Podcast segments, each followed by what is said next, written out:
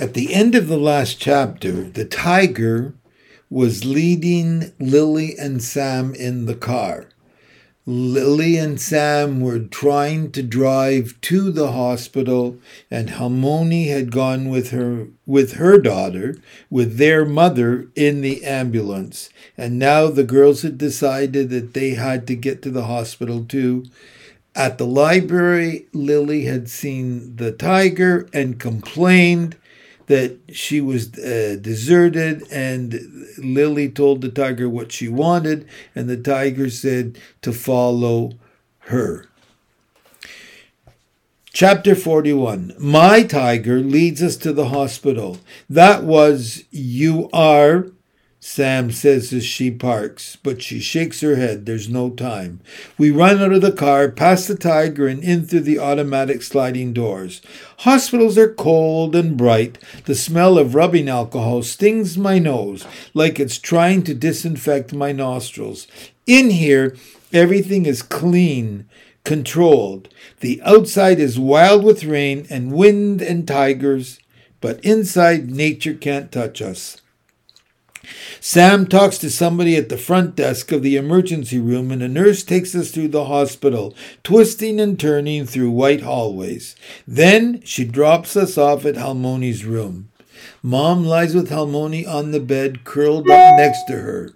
She's blocking our view of Halmoni, but I hear her whisper, I'll give you whatever you want. Just don't take her. Not yet. I don't know if she's praying to a god or a tiger or something in between. Sam knocks on the open door, and when Mom looks up, I expect anger. She told us to stay home, and Sam drove us here with only a learner's permit. We broke the law, and worse, we broke Mom's rule. But Mom's too tired for scolding. I was going to call you girls soon. It doesn't look good. I wanted to ask her what that means, but I also don't want to know. And also, I think I do know. She motions Sam and me into the room, but I stay in the doorway. Halmoni looks small in the hospital bed, pale against the light blue blanket. She wears a thin oxygen tube, but with her sequined headscarf, she's glamorous, even now, even when she looks sick. No, sick is not the right word. Sick is Halmoni throwing up in the bathroom. Sick is Sam's pink nose when she has the flu. Sick is my sore, swollen throat when I got strep. This is not sick. This is not getting better. Halmoni looks like she's dying, and I'm not ready. I take a step backward, but Halmoni opens her eyes and sees us. Sam, she says, her voice is small. I talk to Sam first. Sam's voice is a squeak. Me? Really? Halmoni nods weakly, and Sam rushes to her side. Mom walks over to me. Come on, let's get some snacks from the vending machine. I follow her out, but the bright lights and the smell of the hospital make me dizzy. I don't want to be in the, the place where Halmoni will die. Mom walks ahead, assuring that I'm following, but I turn myself invisible and walk the opposite way, away from Mom and Halmoni, down the winding halls until I'm back outside the sliding doors until I can breathe. I stand under the canopy outside the hospital entrance. In front of me, the tiger is sitting in the rain, like I knew she would be an invisible girl, and an invisible tiger. We match. I think I know how the stories changed me, I tell her. Her ears twitch. How? I inhale. They made me want all these opposite things at the same time. I don't know how I can feel so many things at once, and I don't know which feelings and which wants are right. What do you want, Lily? My heart beats. I get that filled up, bursting feeling again, and then I say, I want Halmoni to live longer, but I also don't want her to hurt longer. And I want, my voice cracks, and I don't think I can keep going, but I do. I want to go back into that room to be with Halmoni and my family, but I also want to run very far away. I take a breath. The rain falls. I tell her, I hate all this wanting. I get why the tiger girl begged for a cure. It's terrible to feel so much. She shifts her weight and her stripes glow. The tiger girl was wrong, Lily. As it turns out, she quite likes her tiger form, and she knows now that you can be more than one thing. If you are strong, you can hold more than one truth in your heart. I shake my head. Well, I'm not strong. I'm not ready for the end of Halmoni's story. I can't face it. Lily, I told you. I would heal my Icha, but healing is not always curing illness. Often it is about understanding. And when you face your whole story, you can understand your whole heart. My whole heart hurts.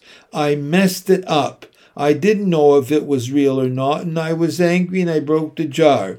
The final story is gone, and now Halmoni won't even have that. It's not gone, she says. You released it, and I cannot tell it to you, but you know more than you realize. These are the stories of our family, after all. I pause, turning her words over. My Icha, our family, my family, and hers. Are you Halmoni's mom? Am I, I don't say a tiger girl, because I don't have to. I already know. She doesn't answer my questions. Take your history, understand where you came from and who you are, then find your own story. Create the story of who you are yet to be. Before I can respond, the doors slide open. I turn to see an Asian nurse with pink scrubs and orange lipstick. There you are, she says. Your mother is in a panic over you. Come on now. I look back to my tiger, but she's gone, like I knew she would be.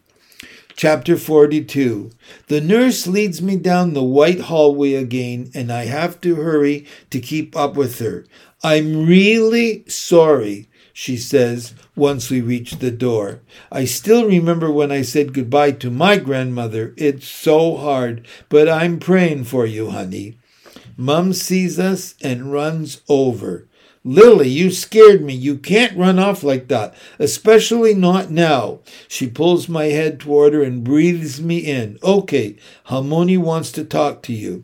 My mind swirls with the tiger's words. I take a breath and I step inside toward Halmoni. Sam stands. She doesn't bother wiping away tears, but she rubs my arm as she passes and leaves the room. Then it's just me and Halmoni and the hospital machines beeping next to us. I half moon my palms with my fingernails and I sit on the gray hospital chair beside the bed. It's scratchy and the fabric scritch scritches against my thighs. Lily bean. Halmoni's hand twitches in a way that seems almost inhuman, that seems wrong, and I'm scared and sad. A piece of me wants to turn away, but I grab her hand, and those feelings don't disappear, and I realize there's love there too, and that's stronger than anything else. I am seeing the truth, Halmoni says. I see my mother, my Umma. She finally find me. Halmoni, I whisper, I think I saw her too. Halmoni smiles. You always see little egg. That is your power. My chest hurts, but I squeeze her hand, tracing her lifeline with my thumb.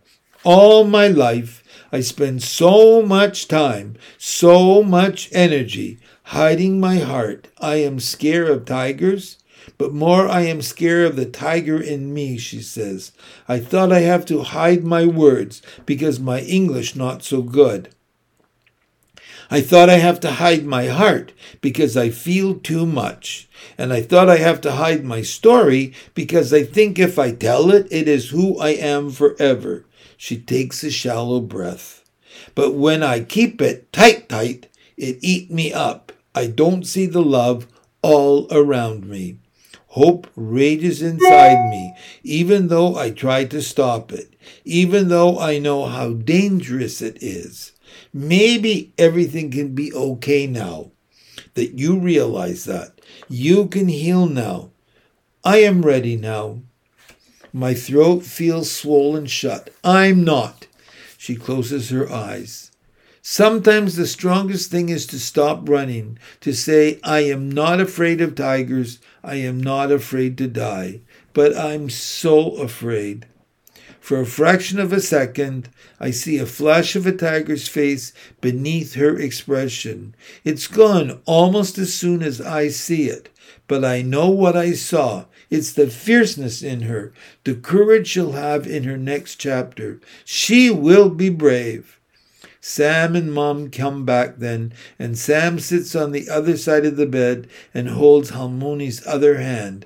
Mom walks over and rubs my back. With her eyes still closed and her lips lifted into the smallest smile, Halmoni says, whisper fierce, Tell me a story. Sam looks at me and reaches up with one hand. She makes a grasping motion as if she's plucking a star from the sky and holds it out to me. At the edges of my mind, a story starts to form. It comes together from mist and shadow. It takes shape. I scoot toward Halmoni, closer, closer, and I begin. Long, long ago, when Tiger drank the stars, 10,000 suns and 10,000 moons after a girl stole stories from tigers. Two little girls with, lived with their Halmoni in a house on a hill. They were sisters, one with long black braids, one with dark eye makeup. Once they shared everything, but over time they'd grown apart, grown alone. One day, the Halmoni went to the village to buy rice and happy nutcrackers for her girls, but she got trapped in traffic. She got home late, much later than usual. The sky was dark that night. Rain clouds covered the stars, and when the Halmoni passed by the windows, her shadow shifted, taking the shape of a tiger. It may have been a trick of the dark, but they could not tell. Little girls, the Halmoni said, let me in. The sisters peeked through the window, but that night their Halmoni looked different. She was transformed. The sisters were afraid. They didn't know what to do, so they tried to change her back. Unya scattered the rice and Eggy spilled the stars. They tried everything, but nothing worked. Finally, when there was nothing left but the end of the story, a sky god saw them and took pity. See, centuries before, a different sky god had created a tiger girl who walked both worlds. Even the gods make mistakes, but as it turned out, the mistake hadn't been the tiger girl at all. The mistake was making her choose. The mistake was creating a world where she had to hide, where she was afraid to be everything at once fierce and kind, soft and strong. But that was an old God with old ways, and the new God recognized her family, her great granddaughters. So she dropped a staircase for little Egg and a rope for Unya. Come, said the new sky god, there is something I want you to see. In the hospital room, I taste salt and I realize I'm crying. I look up and see Sam. I feel Mom's touch on my back. Beneath my fingertips, Halmoni's pulse gets weaker, fading away. Keep going, Sam whispers. The seconds swell. I take a breath. There are so many endings to choose from, and I find mine. Together, the two sisters climbed up and up, and when they reached the sky god, a sky, a sky tiger, she showed them a galaxy filled with jars. Some jars had been carried across the world, long hidden. Others had traveled across the sea to a flea market by the coast, hoping to find their family. And all of these jars released the truth and longing and love. Open them, the tiger said.